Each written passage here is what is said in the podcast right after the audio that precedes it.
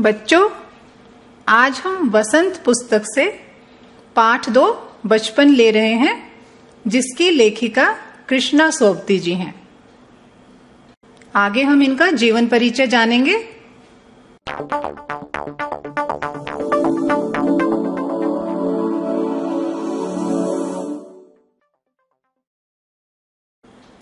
कृष्णा सोबती जी का जन्म 18 फरवरी 1925 को गुजरात में हुआ था।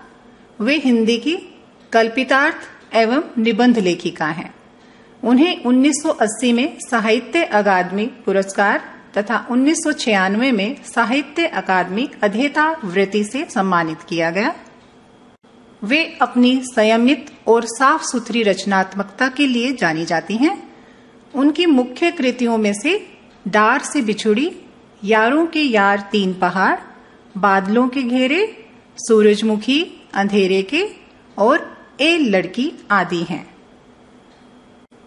बचपन पाठ का सार इस तरह से है। इस पाठ में लेखिका ने अपने बचपन की घटनाओं, क्रियाकलापों तथा यादों का वर्णन किया है।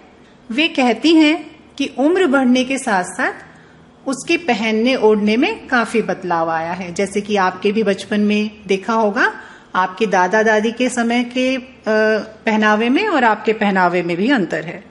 लेखिका ने बताया है कि उनके घर में बच्चों को अपना काम खुद करना सिखाया गया है।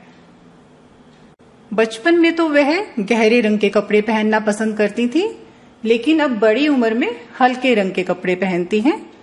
बचपन में रविवार के दिन यानी इतवार के दिन, वो सुबह ही अपने मोजे, यानी जुराबे धोती थी और वे उसके बाद जूते पॉलिश करती थी।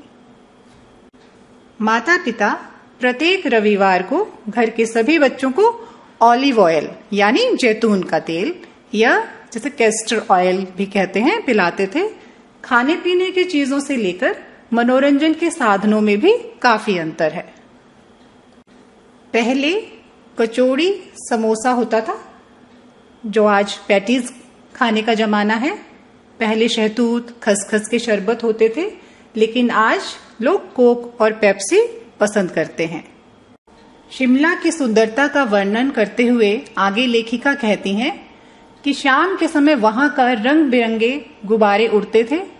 सामने जाखू पहाड़ था और ऊँचा चर्च भी। चर्च की घंटियाँ जब बजती तो बहुत दूर तक सुनाई देती। रात में रिस्क और स्कैंडल पॉइंट पर भीड़ बढ़ जाती। वहीं सामने की दुकान पर शिमला काल का ट्रेन का एक मॉडल रखा था। वह सभी लोगों का आकर्षण का केंद्र था। आजकल वह टोपी पहनना पसंद करती हैं। उनके समय में कुछ ही घरों में ग्रामोफोन होते थे। यही लोगों के मनोरंजन का साधन था, लेकिन आजकल आप देखते हैं, रेडियो, टेलीविज़न, कंप्यूटर मनोरंजन के साधन हो गए हैं। लेखिका की आँखों की रोशनी कम होने के कारण उन्हें चश्मा लगाना पड़ा और चश्मा लगाने पर उनके चचेरे भाई उन्हें लंगूर कहकर चिढ़ाते थे। पाठ के प्रश्नोत्तरों के बारे में हम जानेंगे। प्रश्न एक है, लेखिका बचपन में इतवार या रविवार की सुबह क्या क्या काम करती थी? तो इसका उत्तर इस तरह से होगा। वह इतवार की सुबह अपने मोजे धोती थी और उसके बाद अपने जूतों को पॉलिश करती थी। प्रश्न दो इस तरह से है। तुम्हें बताऊँगी कि हमारे समय और तुम्हारे समय में कितनी दूरी आ चुकी है। इस बात के लिए लेखिका क्या क्या उदाहरण देती हैं? उत्तर है, लेखिका ने बताया कि उनके समय में कुछ ही घरों में ग्रामोफोन होते थे। और यही लोगों के मनोरंजन का साधन था, लेकिन आजकल रेडियो, टेलीविज़न के साथ उनके मनोरंजन की चीज़ें आ गई हैं। उनके समय खाने में कुल्फी होती थी, जो आज आइसक्रीम के नाम से जानी जाती है। पहले कचौड़ी समोसा होता था और आज पैटीज खाने का जमाना है। पहले शहतूत, खसखस के शरबत होते थे, लेकिन आज कोक, पेप्सी ने उनकी जगह ले ली है। प्रश्न तीन लेखिका को चश्मा क्यों लगाना पड़ा? चश्मा लगाने पर उनके भाइयों ने क्या कहकर चिढ़ाते थे?